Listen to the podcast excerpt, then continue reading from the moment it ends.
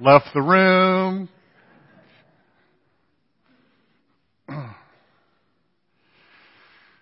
right. Let's talk, okay?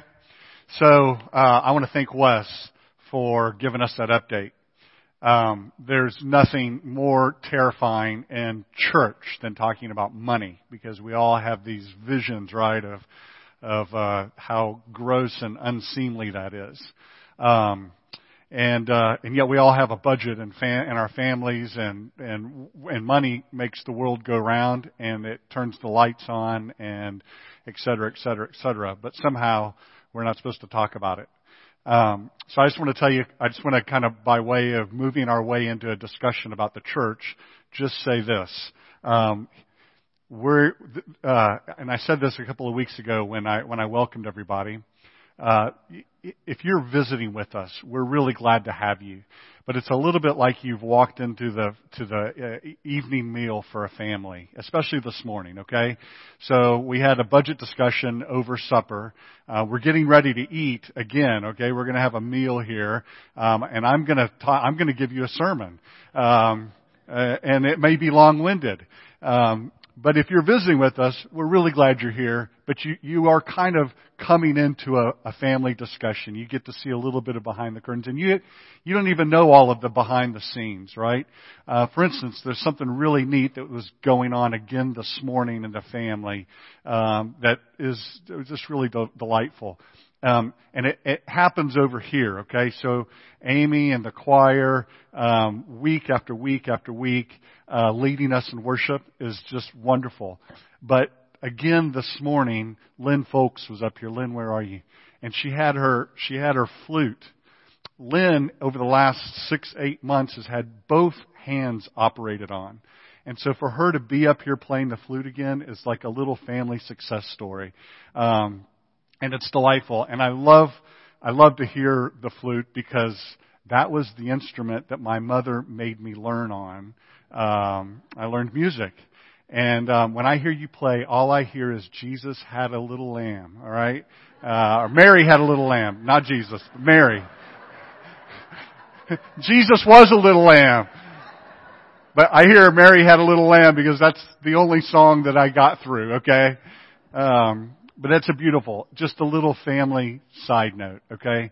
Um, but welcome.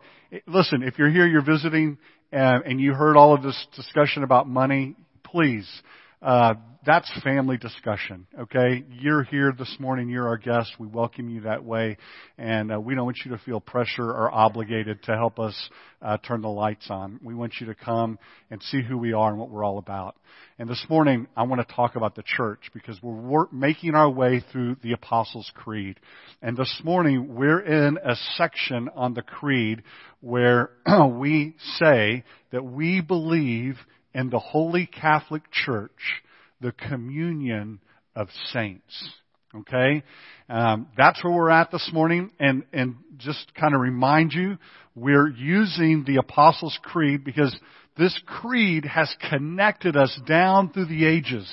Um, uh, it, it, the, the kind of the final working document that we have comes from roughly 390, um, and um, but it, it was it had been somewhat solidified even before that, and um, and so we uh, we are connected to the church historically through this creed, and we're, we're connected to believers all around the planet through this creed, and we're connected to one another through this creed. Um, as sort of the basic foundational elements of what it means to be a Christian. And so we say, I believe, and, and we've kind of made our way so far. We've, we've looked at who Jesus is, and now we're talking about the church and the Holy Spirit that Marion covered. And, and so this morning we land at the Holy Catholic Church, and I, and I want to tell you, I don't want to, I don't want to dismiss any of the previous sermons on the Apostles' Creed, alright? And I don't want to, I don't want to like lessen how important they were when I say this. But I want you to hear that I think one of the most important aspects of the creed, and for us as Christians, is to understand what the church is. There is no more critical part of the Christian life than understanding the church of the Lord Jesus. And so I think this section and this sermon this morning, I hope will be uh, encouraging to you, maybe even a little enlightening to you, helpful for you um, as as we kind of make our way through it. So, um, so let's jump in and uh, and let's let's let's talk about this section of the creed. Um, I want to tell you, I think. Um, the passage that Christopher read is one of those passages in the Bible where it, if you don't think about it often, if you haven't highlighted it, you should. Because Jesus says this. He says, He says, I will build my church and the gates of hell will not prevail against it. Now, when I when I when I was younger and I heard that verse, I understood it to mean right somehow that the gates of the, the gates of hell were advancing on the church, or or something like that. But but listen to the verse. The gates. So do gates move? Not normally right? Gates are fixed, and, and especially kind of in the ancient world, okay? So you would have had a walled city, and you would have had the gates of the city, and those gates would have been firmly established and firmly fixed.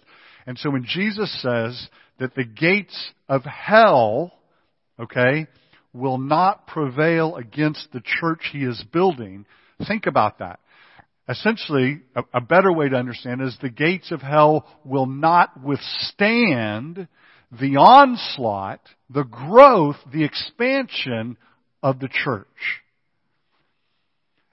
That's the idea. Gates of hell, church.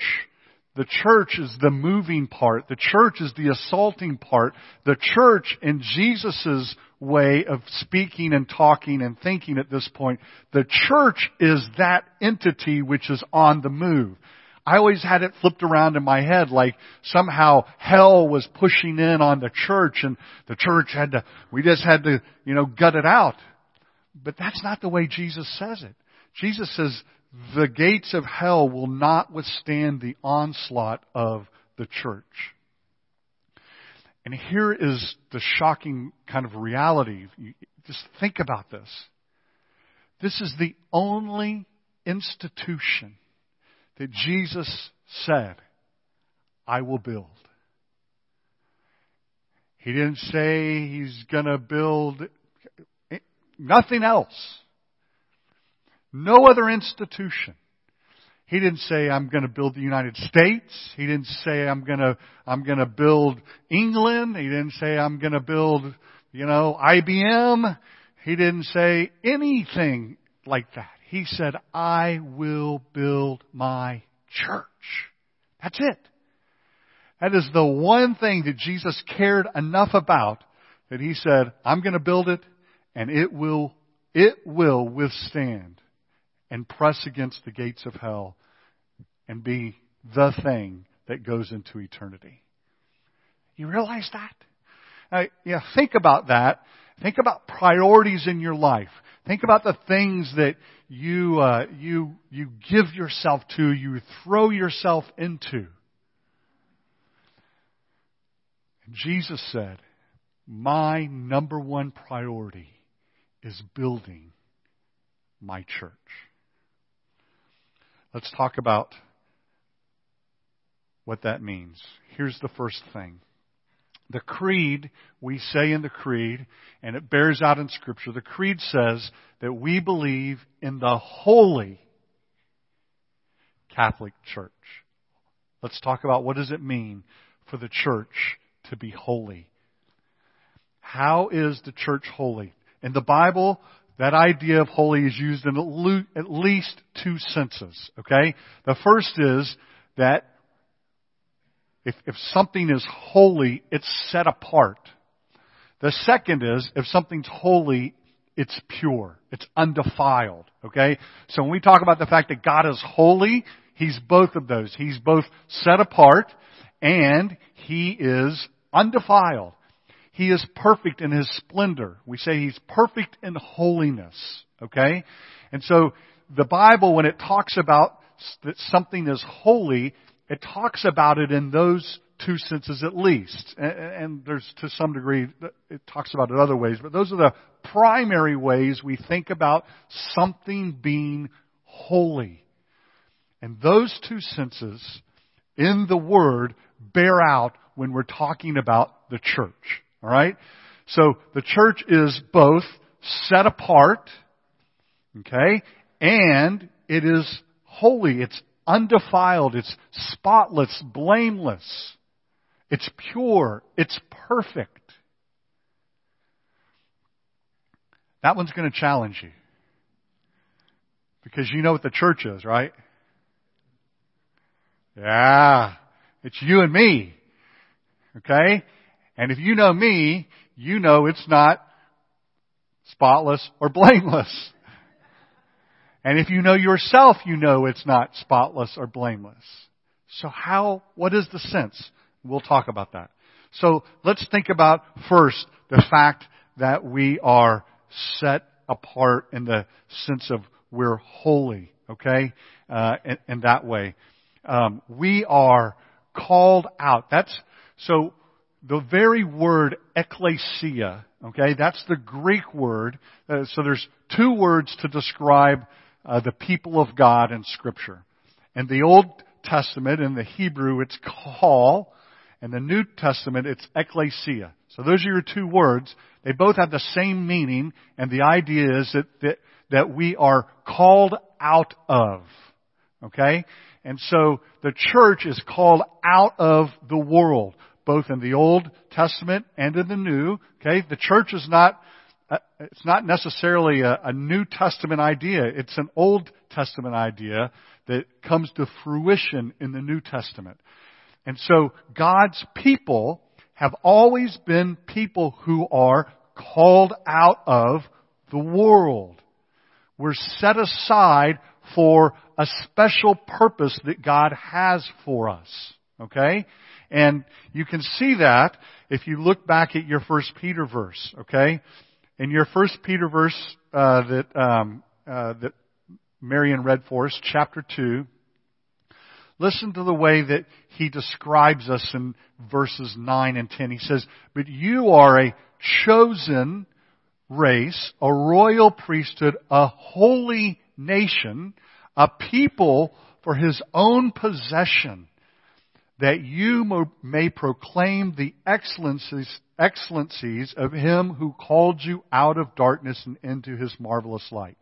And he says this, and he, this is the essence of the church. He says, once you were not a people, but now you are a people. That's a quote from Hosea.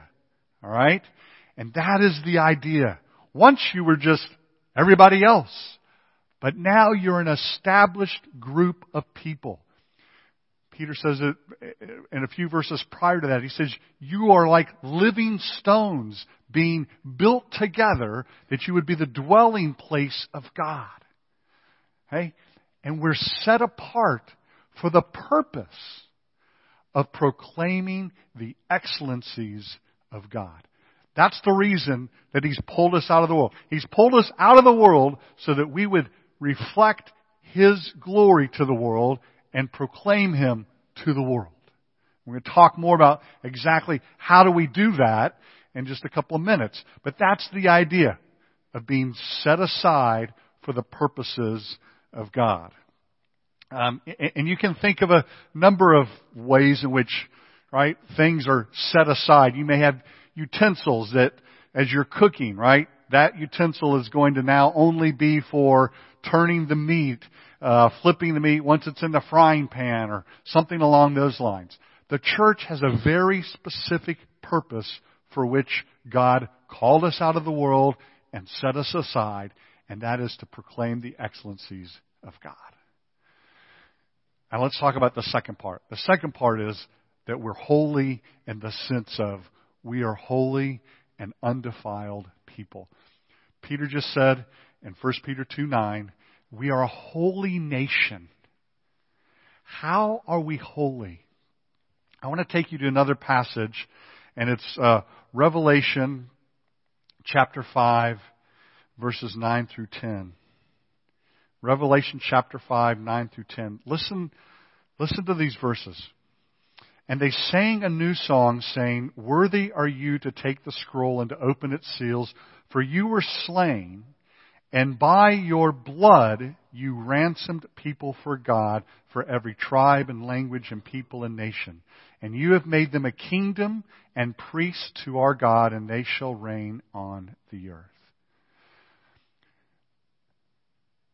The church is holy because you and I individually are holy. In, in, the Reformation, Luther came along and he, he developed a Latin phrase, and it was simultaneously saint and sinner. The Latin is simul iustus et peccator. Simultaneously, we are both saints and sinners. So, in that state of being justified before God, okay, the state in which we confess and profess Christ as Savior and Lord of our lives, and we acknowledge who He is and what He's done for us, and we say, I bow the knee to King Jesus. When that happens, the Bible says you are justified in the courts of God above. That means, in sort of a, a law-like way, he takes his gavel and he bangs it in the courtroom and he says, You are not guilty. It's a declaration. You are now not guilty. At the same time, that declaration is made, and God sees us as righteous because of what Jesus has done for us. You and I are living out our position in life. So God's declared us not guilty, and we're living life out, not perfect, but now as sinners who have been declared saints. Does that make sense? That's the weird kind of reality of who we are in Scripture, who we are in Christ, and who we are kind of walking day to day. And what we want to see is that our lives more and more and more reflect the reality of the declaration. That's what we call the process of sanctification. We're being sanctified. So think about it. If you and I are in that place positionally before God, then collectively we're in that place positionally before God. Because of the work that Christ has done for His church, He bought us, He purchased us, He ransomed us with His blood. He has purified us. He's cleansed us from all unrighteousness, and He's made us perfect before the Father. And that's why the Creed says, we're holy. We believe in the Holy Catholic Church. Now, when, when your friend asks you, how can you say that the church is holy? You can say, well, positionally we're holy, but we're still living that out in reality. Alright? It's the truth. It's the reality. It's the reality of your life. It's why, it's why you feel like there's inconsistencies in your life. Because there are inconsistencies in your life. God's declared you holy in His sight, and you still struggle with sin. Right? It's the struggle of, of Romans chapter 7, where the apostle Paul says, the things I want to do, those I don't do. The things that I don't want to do, those I keep on doing. And he says, who will rescue me from this body of death? O wretched man that I am. Thanks be to God. And then Romans 8 1. There is now, therefore, no condemnation for those who are in Christ Jesus. Still struggle? You're still battling the old flesh, but you've been declared holy in God's sight. That's how the church is holy. We're set aside to proclaim the excellencies of God, and we're holy in the sense that we've been declared righteous in the sight of God because of what Jesus has done for us. All right. Second, the creed says that the church is Catholic. Little c. All right? Um, and when we say that, there's usually a footnote somewhere. I don't know if we put footnotes in the bulletin, but the idea of Catholicity, Catholic means we, it, it's universal, alright? So the church is a universal body of believers. And, and I just read for you Revelation chapter 5, 9 and 10. Listen to the way it said, right? You were slain, Jesus was slain, and by His blood, He ransomed people for God. People from every tribe and language and people and nation. And He took all of these people and He made them a kingdom of priests. He took all of these people and He made them into a nation. He took all of these people from around the globe and he made them one body, Paul says. That's the way uh, Paul talks about us. We're the body of Christ. Alright? And so people that are professing Christ, we're part of the same body. Some of us may speak in tongues, some of us may uh, um, worship in different ways, right? Where there's billions of people on the planet. We worship in different ways. But as you come through the Lord Jesus to worship the, tr- the true and living God, you are a part of the universal Catholic Church. We're not talking about Roman Catholicism. We're talking about Catholicity in the universal sense. And you and I are a part of that. And so uh, um, one of the things that we're also confessing is we're not just a part of the church right now that's active around the world. We're a part of the church, a part of believers who have lived down through the ages, right? And so the cat, the the universal or the Catholic Church is that church which is the true church that has existed and is existing and will exist through time. We are all a part of that church. It's bigger than us. It's bigger than, hold on, it's going to shock you. It's bigger than the Presbyterian Church in America. It is. Can I get an amen? It is. It's bigger than us. It's, it's larger than us. It's, it's, it's uncontainable. It is, it's, it's massive. Paul says in Ephesians 4 4, there is one body and one spirit, just as you were called to one hope that belongs to your call. One Lord, one faith, one baptism, one God and Father of all, who is over all and through all and in all. Paul's saying, look, there's only one body. So, time to time, you're going to hear, you'll hear Marion and you'll hear me, and we're praying for our sister churches. I want you to hear it from, from us, from me.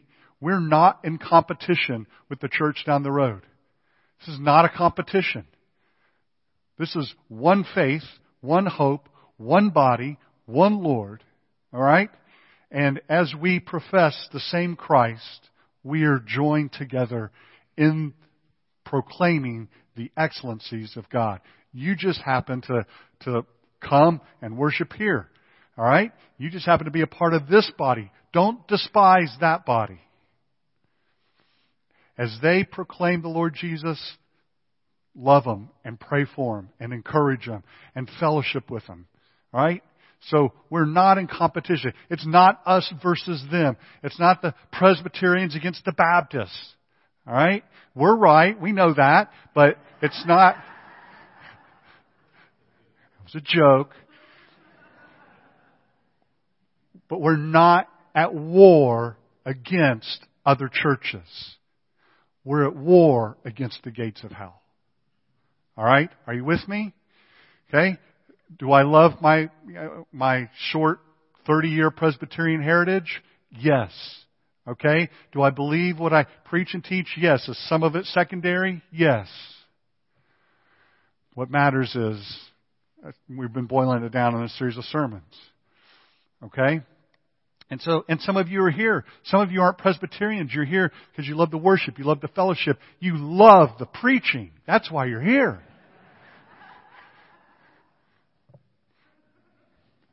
All right. We're just, but I hope you hear what I'm saying.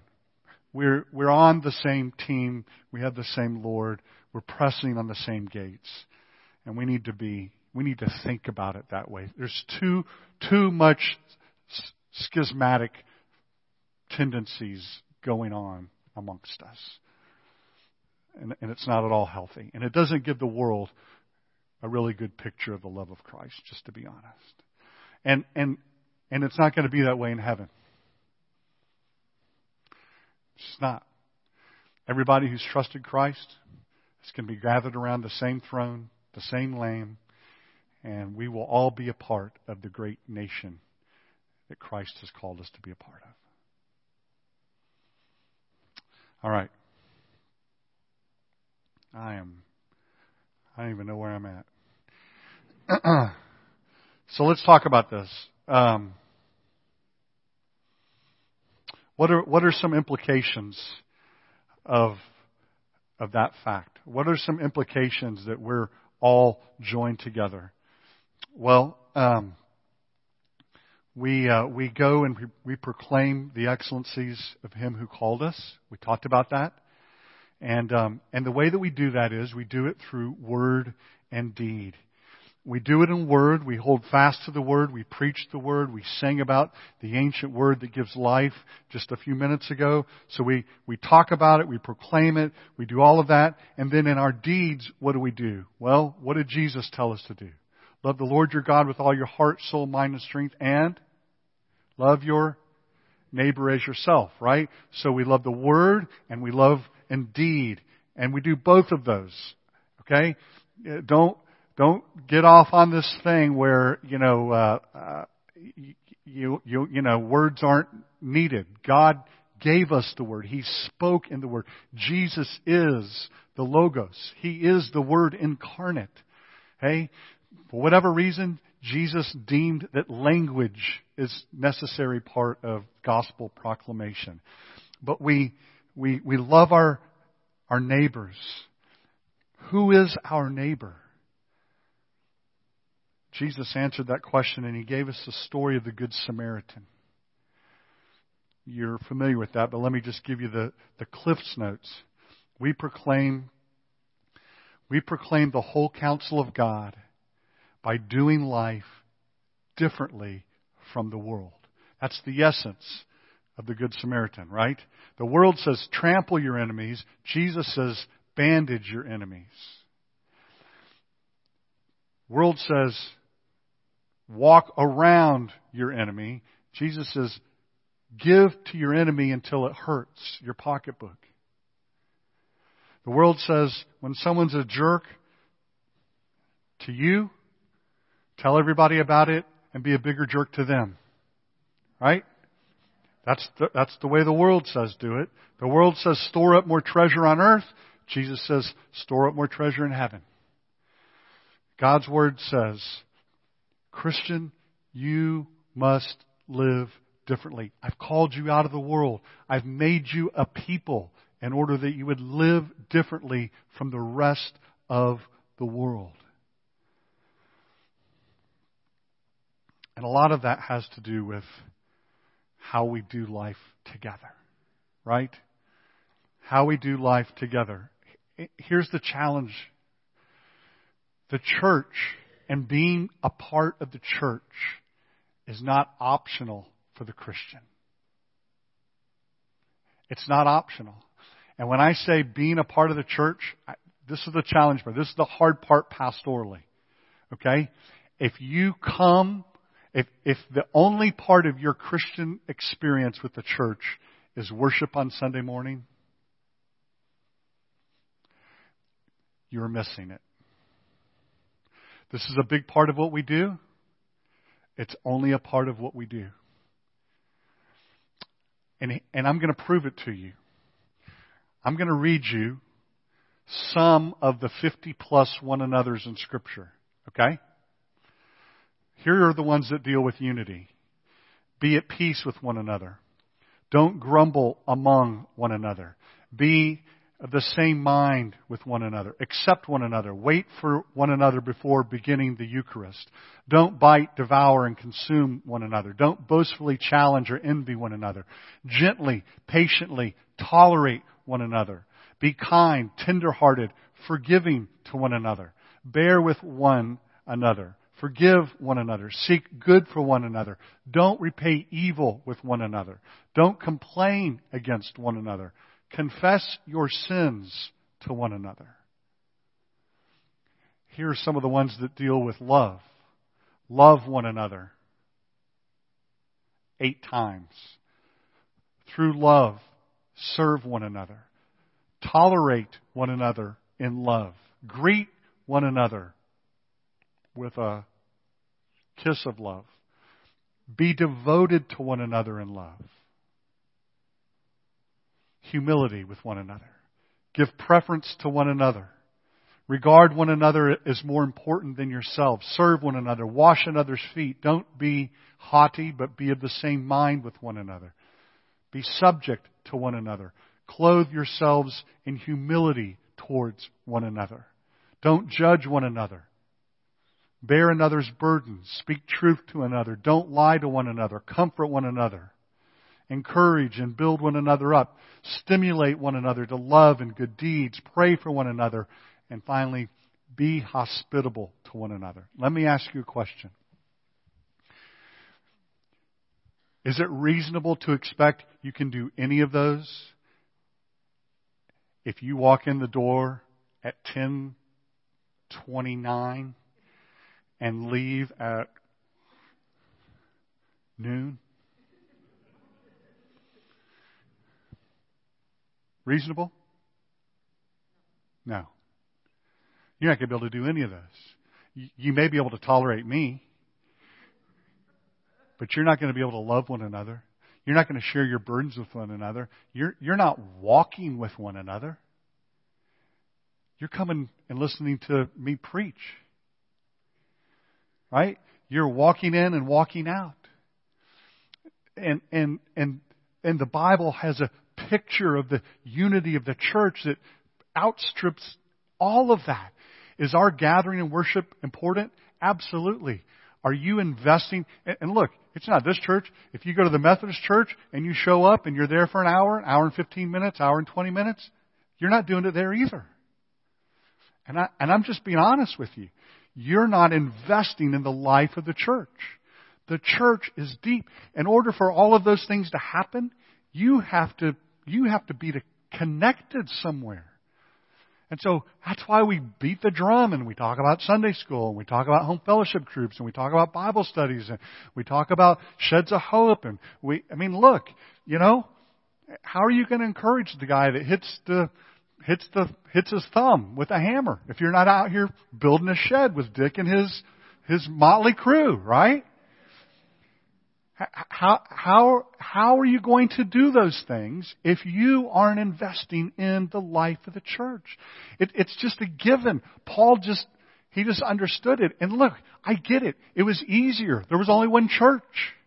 You had one little group of people and you went and you did with those people because there was nobody else in town doing what they were doing.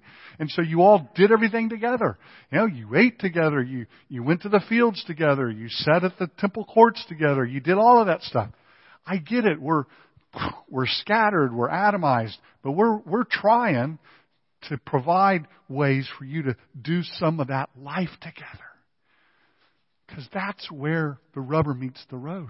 That's how you encourage one another. That's how you spur one another on to love and good deeds. That's how you encourage your brother or sister who's down in their faith. Okay?